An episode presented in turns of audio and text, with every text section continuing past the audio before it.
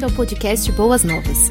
Ouça agora uma mensagem ministrada pelo pastor Wagner Vailate. Querida igreja, nós vamos ter hoje dois momentos para falarmos a respeito da expectativa da volta de Jesus. Nós apanhamos esse mês e durante todo o mês estamos falando a respeito da volta do Senhor Jesus Cristo.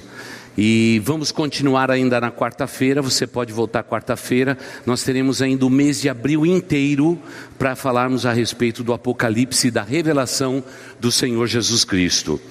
Então, eu vou dividir a mensagem em duas partes. Nós temos aí o nosso tempo ainda restante, mas vou começar fazendo uma pergunta. Você acha que o momento que nós estamos vivendo como humanidade é, é um momento seguro? Você se sente seguro no mundo em que você está vivendo, sim ou não? Não. Pois é, a, o Senhor Jesus Cristo, quando falou a respeito das últimas coisas, ele disse que o mundo viveria tempo de insegurança.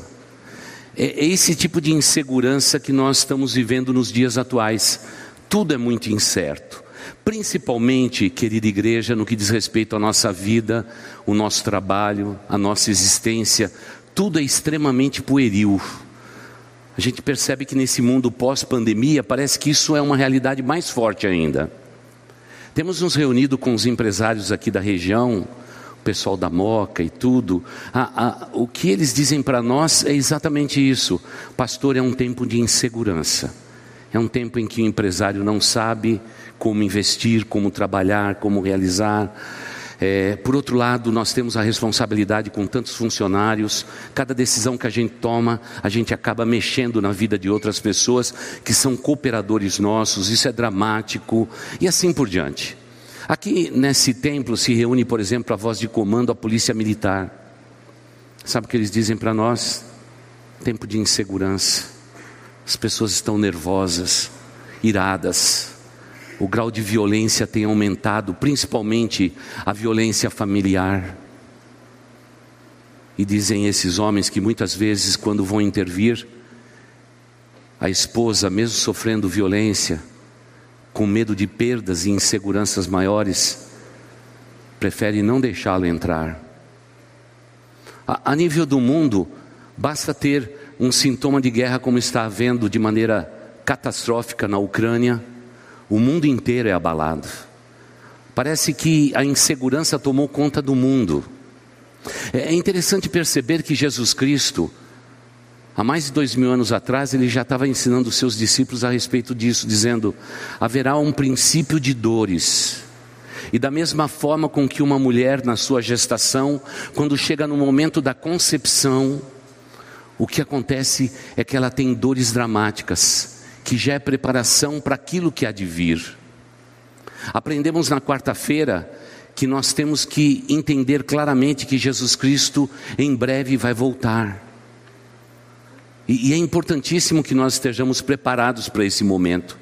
Portanto, eu acho que o que mais pesa na nossa vida hoje é a expectativa da volta de Jesus. Por isso, vamos começar lendo a palavra do Senhor nosso Deus. Em Mateus 24, 44, você pode abrir aí Mateus capítulo 24, versículo 44. Você vai perceber que essa expectativa da volta de Jesus ela é relevante. Olha o que disse Jesus: Assim também vocês precisam estar preparados, porque o filho do homem virá numa hora em que vocês menos esperam.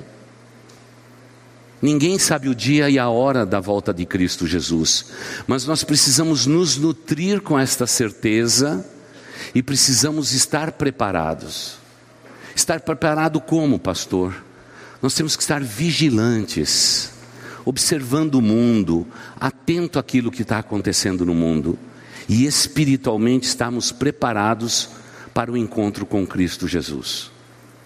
Eu sei que a gente se prepara de todas as formas, a gente se prepara intelectualmente para a vida.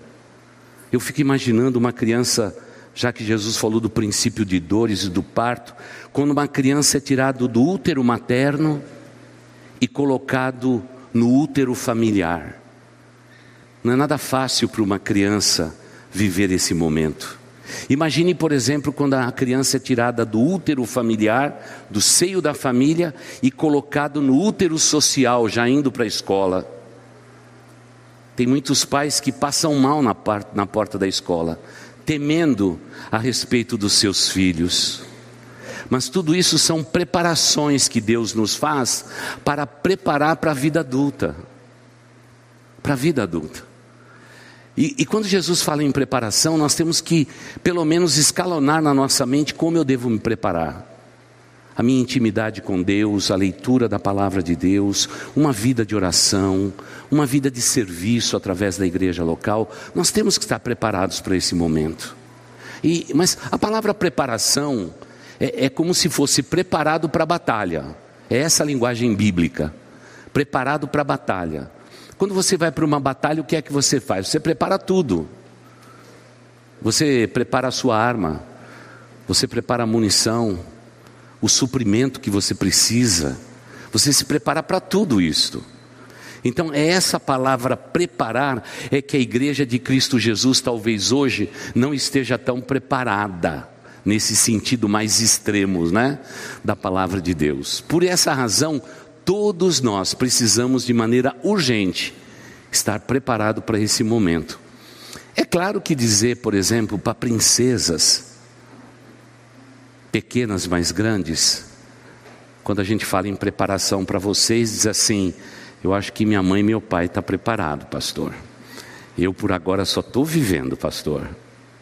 Mas quando a gente fala a respeito de alguém que tem o um cabelo branco, é, a, a coisa fica diferente, porque diz, pastor, a gente já avançou na escala. Eu tenho que estar mais preparado do que o outro, porque eu já vivi mais.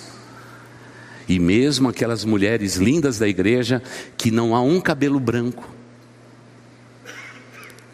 elas vão dizer para mim, pastor, eu tenho que estar preparada, não é verdade? Mas a preparação que Jesus está dizendo aqui, não é só para quem tem mais idade. Porque o jovem, segundo Provérbios, ele diz: Eu vou viver a minha vida. A volta de Jesus está longe demais. Esse, essa preparação eu não preciso. Lê do engano. Porque, segundo o que está escrito aqui, o filho do homem virá no momento, no instante em que nós não sabemos. E todos, todos passarão por um prisma completamente diferente do que nós estamos imaginando. É por isso que a preparação é importante. Eu tenho que estar preparado para isto. Eu me lembro é, quando minha filha mais velha me perguntou pela primeira vez: Como que a gente tem que estar preparado, pai, para a volta de Jesus? E eu disse assim: Olha, só tem um meio. Você deve viver cada dia como se fosse o último.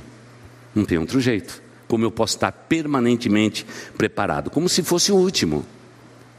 É por isso que os antigos oravam assim: Senhor, Dormi esta noite e acordei.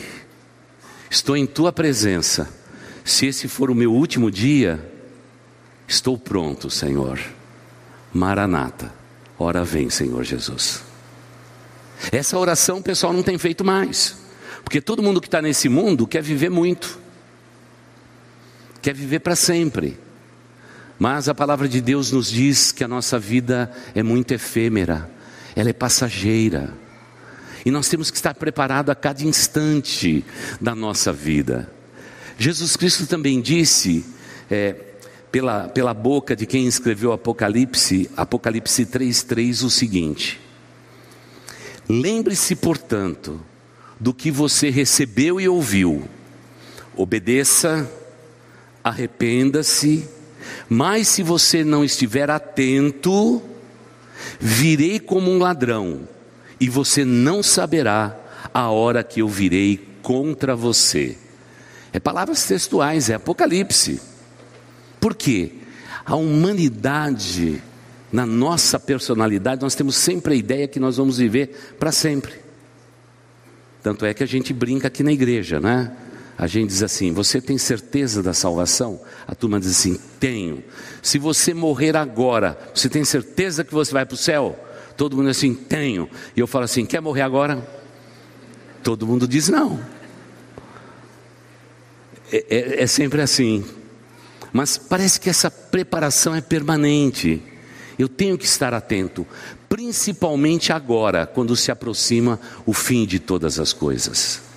Pode não parecer, mas há um movimento global. Tem que haver um homem que tem que surgir. Porque o grande problema é o fluxo de dinheiro que muda de país para país numa velocidade inacreditável.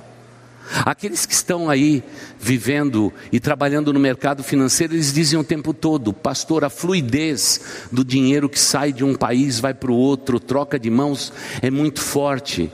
O mundo desse jeito não tem como sobreviver.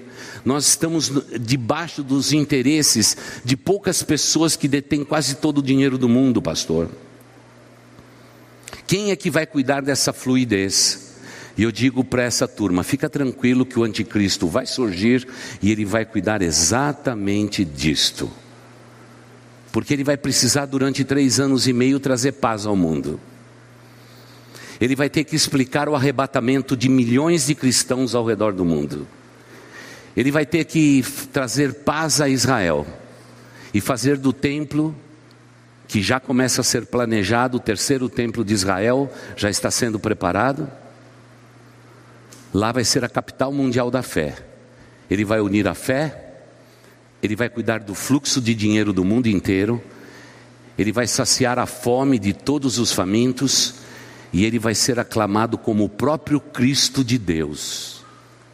E o mais triste de tudo é que no período da grande tribulação, são os sete últimos anos, três anos e meio de grande tribulação e três anos e meio quando o anticristo se volta contra o povo de Israel, e aí é dito o período de grande tribulação.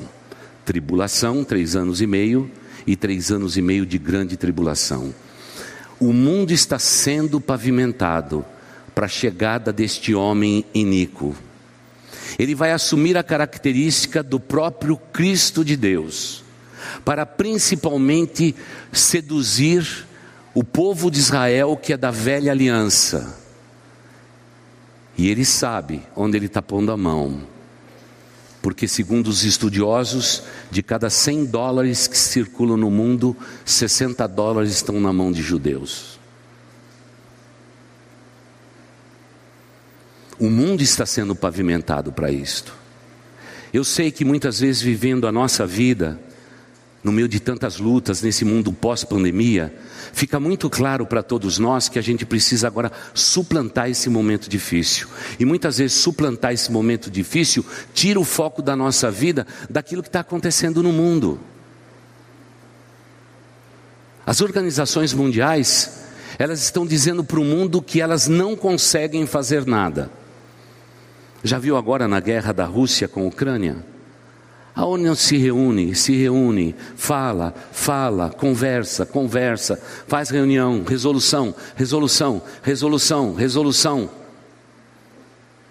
Mas até aquelas duas partes sentar para conversar o que, que vai acontecer com o território ucraniano e principalmente a questão da OTAN se aproximando demais da Rússia, não vai ter solução. Nós temos a Organização Mundial da Saúde, eles estão extremamente preocupados com a saúde da humanidade. Eles se reúnem, se reúnem, se reúnem, mas eles só podem dizer no final das contas que cada país cuide dos seus doentes, dos seus enfermos, porque nós não temos dinheiro suficiente para cuidar disto.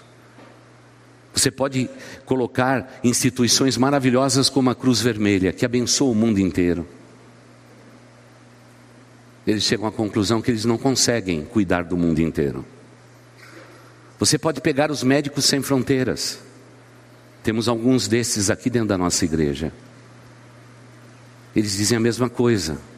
Para a gente poder viajar e fazer o bem, a gente tem que tirar o dinheiro do bolso, do próprio bolso, se quiser ir, porque ninguém consegue cuidar de todas as pessoas do mundo. Mas haverá um homem que vai surgir e ele tem uma fórmula mágica: é a sedução. Ele vai controlar o fluxo de dinheiro no mundo inteiro. E isso tudo já tem acontecido. Nós achamos que estava longe demais, mas está perto demais. Veja, por exemplo, os teus dados. como pessoa, como ser humano. Você pode ter uma boa instituição cuidando de todos os seus dados, mas tudo isso não será suficiente. Porque provavelmente, até mesmo no Facebook e no Instagram, como eu sempre digo, já que nós não pagamos, eu e você somos produtos. Essas redes sociais nos usam. Eles têm tudo de nós. Eu sei que se a gente falasse isso para um homem que vivia na década de 40, ele diria: Pastor, simplesmente impossível. Como? Como que o anticristo vai dominar o mundo inteiro? Mas se eu falar com alguém que está vivendo hoje, 2022, ele vai dizer: Está facinho, pastor. Nós temos aqui um pessoal que hoje são altos funcionários, passaram pela igreja, hoje vivem em outros países, jovens da nossa igreja, queridos e amados, e hoje eles trabalham para grandes corporações no exterior. A gente encontra de vez em quando com eles. E eles dizem, pastor, está muito fácil, porque eu pergunto muito a respeito da questão do domínio, principalmente do fluxo de dinheiro no mundo. Ele diz: Pastor, essa, essa pessoa só precisa ter três bases com supercomputadores e os países podem ser os mais variados. Se ele tiver esse tripé, ele consegue ter o, o controle de tudo isto. Eu falei assim: quando você começou a estudar, são jovens que estão estudando agora há pouco tempo. Quando você começou a estudar, você tinha ideia de uma dimensão como essa? A resposta: não, pastor. Eu não achei que fosse chegar tão longe. Mas hoje já está diante dos nossos olhos essa realidade. E não tem mais como negar. Por isso Jesus vai dizer: povo meu, esteja preparado, esteja atento. Lembre-se, por favor, faça duas coisas na sua vida: obedeça a Deus e se arrependa dos seus erros e dos seus pecados para que o seu coração seja achado em pureza diante do Pai, para em qualquer dia você poder subir. Hoje, mais do que nunca, nós precisamos de passaportes passaportes para entrar nesse ou naquele país. Precisamos até, dependendo do país da Europa, um passaporte de vacina. Você quer saber qual é o passaporte? Para você estar preparado para a volta de Jesus? Duas palavras: obedeça e arrependa-se. Obedeça e arrependa-se. Esse é o teu passaporte. Esse é o meu passaporte. Esse é o nosso passaporte.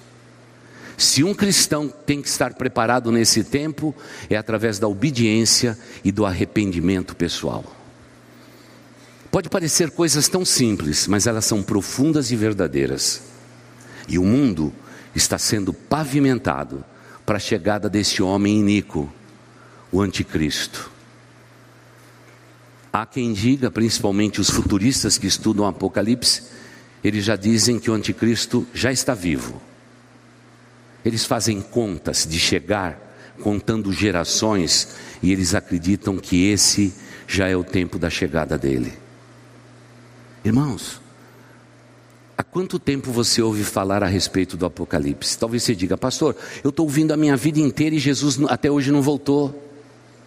Mas eu tenho a ligeira impressão que a geração nossa seja talvez a geração que já está mais consciente a respeito de cada uma dessas coisas. Imagine você. Jesus disse que estarão dois sentados numa mesa, não haverá concordância. Pais estarão se voltando contra os seus filhos e filhos contra os pais. O vínculo familiar está sendo quebrado. Jesus Cristo fala de uma cama,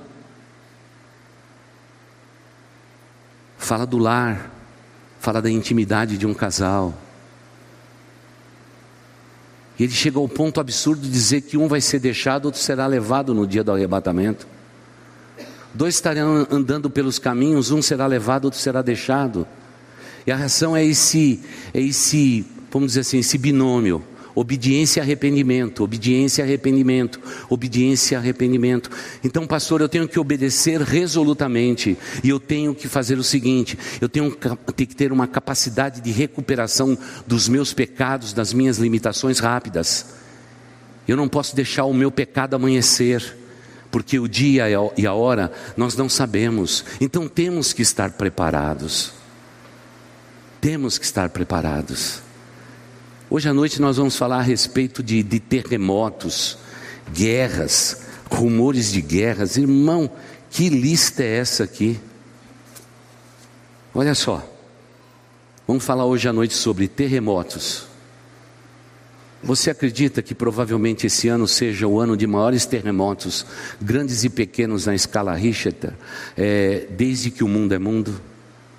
Provavelmente esse ano passaremos por 450 abalos sísmicos. Segundo quem entende da matéria. Imagine só, eu não sei se os computadores não conseguiam captar, mas se você voltar, por exemplo, à década de 30, foram sete terremotos dessas magnitudes. Parece que a natureza já está gemendo pela expectativa da chegada de Jesus Cristo. O alinhamento econômico global é o que a gente tem que parar e dizer, gente, tem alguma coisa acontecendo por detrás da gente que nós não estamos percebendo. Guerras, rumores e guerras, se esses são princípios de dor, estamos vivendo. Catástrofes naturais. A Bíblia diz que nos últimos tempos não haverá controle nem da temperatura, nem das estações e nem controle das chuvas.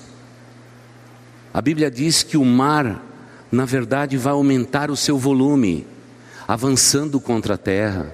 Tudo isso nós já estamos vendo, povo de Deus. O amor de Deus vai se esfriar. As pessoas hoje não precisam mais de Deus. Deus se tornou simplesmente um fato na vida de um ser humano, não é uma realidade mais. E o poder das trevas se multiplicando. E isso é uma coisa que o povo de Deus não está percebendo. Porque antes a gente tinha pessoas endemoniadas que vinham para a igreja e eram libertas. Mas hoje, Satanás não precisa nem perder tempo com a igreja mais. Porque o mundo jaz no maligno. Potestades de trevas estão dominando o mundo, pervertendo a moralidade porque quanto mais a moral de um povo fica embaixo, mais o poder maligno se manifesta sobre a vida de todos. A multiplicação dos cultos a demônios tem se multiplicado em todas as partes do mundo. Hoje, só nos Estados Unidos, acredita-se que haja mais de 5 mil templos onde o diabo é adorado. Uma nação cristã, mas que simplesmente por falta de obediência e de arrependimento, essa nação precisa ser hoje evangelizada. Estados Unidos da América precisa ser evangelizada. Veja só, 42% do povo americano não acredita que exista céu e inferno. Berço da evangelização mundial. Nós fomos alcançados pelos americanos. Hoje eles precisam do nosso apoio, porque aquela nação precisa se arrepender. O poder das trevas tem se multiplicado. E vamos falar hoje à noite um pouco mais sobre a imoralidade mundial. Irmãos, nós estamos chegando a níveis piores do que Sodoma e Gomorra. Esse é o mundo que nós estamos vivendo. Por isso, igreja, eu estou aqui nesse curto espaço de tempo que tenho com vocês para dizer o seguinte: prepare a mala. Se bem que a mala vai ficar, né? Pode preparar a mala, irmãos. Jesus está voltando. Jesus está voltando. Aquilo que os fundadores desta igreja há 93 anos falaram que Jesus ia voltar. E olha aqui, pastor Carlos Grigorovitch, não é? Que era pastor da igreja, não é? e mais o pastor João Corpes, da igreja de Vila Prudente, aqui do lado, eles eram os estudiosos do Apocalipse. Sabe qual foi a segunda mensagem que o pastor Carlos pregou nesta igreja? Jesus está voltando. Noventa e tantos anos depois, nós estamos dizendo: Jesus está voltando. Talvez alguém diga, pastor, se ele não voltou em 93 anos, é, talvez ele não volte mais. Tome cuidado com esse raciocínio, não seja ingênuo. Seja vigilante, porque se ele vem como um ladrão, provavelmente ele não vai avisar a hora que ele vem, mas Jesus Cristo está voltando. Mas eu quero concluir dizendo o seguinte, para a gente retornar ao assunto, para concluirmos esta série hoje à noite. Deixa eu dizer para vocês, sou pastor há muitos anos, prego esse evangelho há 45, sou pastor há quase 41. Mas irmãos, eu nunca da minha vida vivi um tempo como esse. O certo virou errado e o errado virou certo. Não dá para entender. A verdade está sendo transmudada. E pior que ingenuamente o povo de Deus tem sido arrastado, tem sido seduzidos, não por, por pseudos cristos, seguindo aqui a colar Cristo, mas a igreja de Jesus está seguindo homens, está seguindo culto a homens. Está cultuando estrelas, influencers, pessoas de sucesso, pessoas que são importantes, pessoas que têm milhares e milhões de seguidores na internet. Esse é o tempo que nós estamos vivendo. É um tempo de ingenuidade da igreja.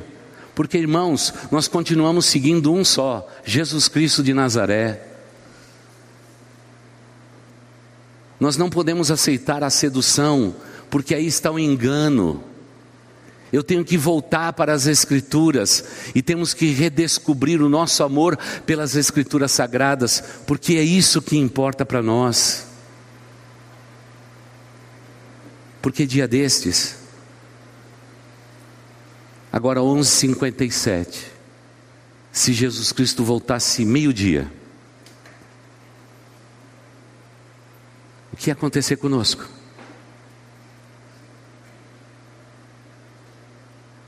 Teu óculos ia cair no chão, sua roupa, seus calçados, todos os seus diplomas, vai ficar exatamente aí.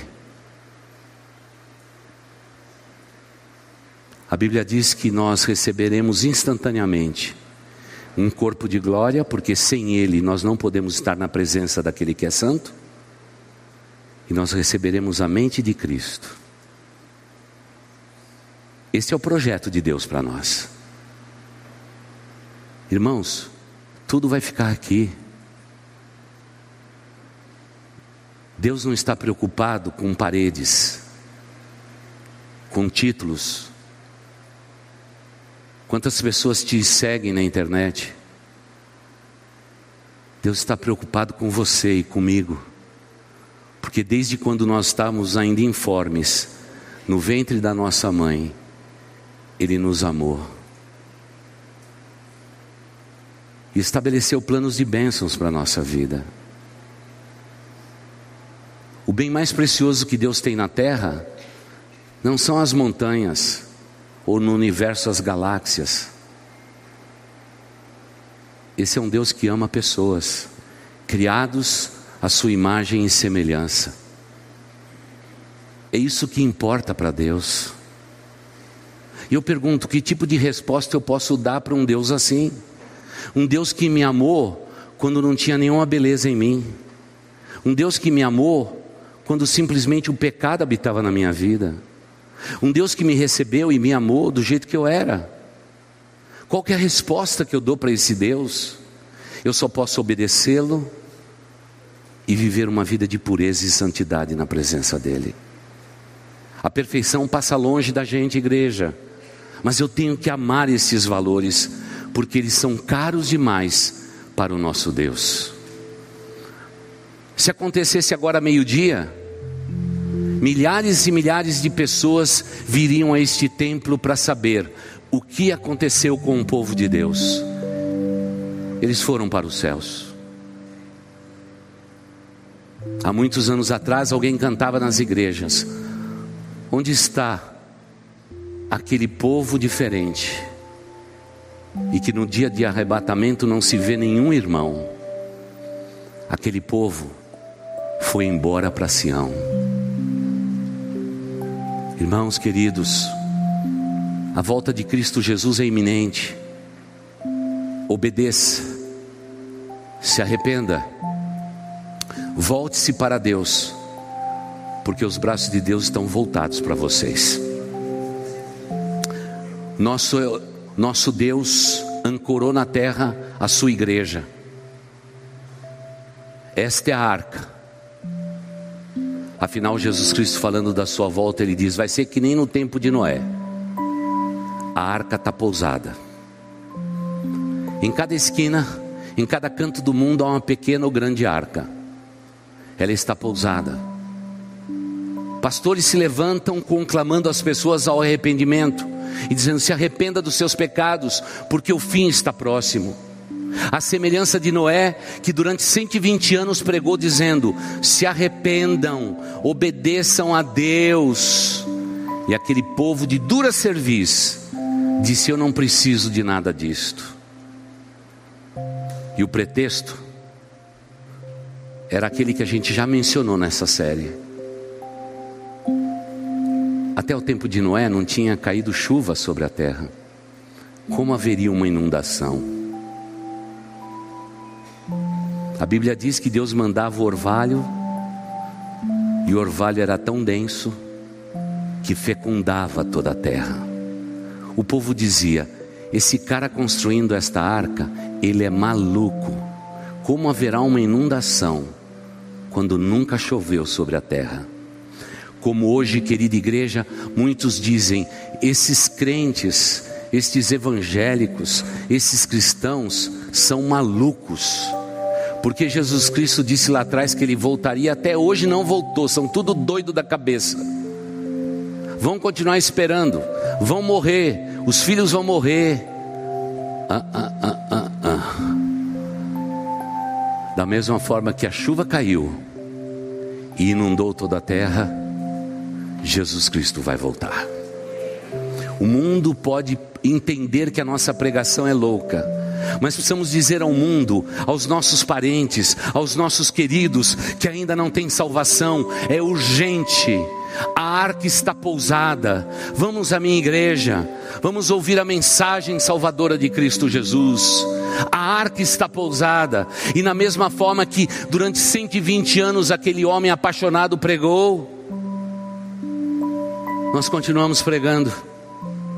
Desde o primeiro dia que eu me conheço como cristão, estou sempre dizendo: se arrependa, entregue a sua vida a Jesus. Na minha caminhada, muitos disseram não.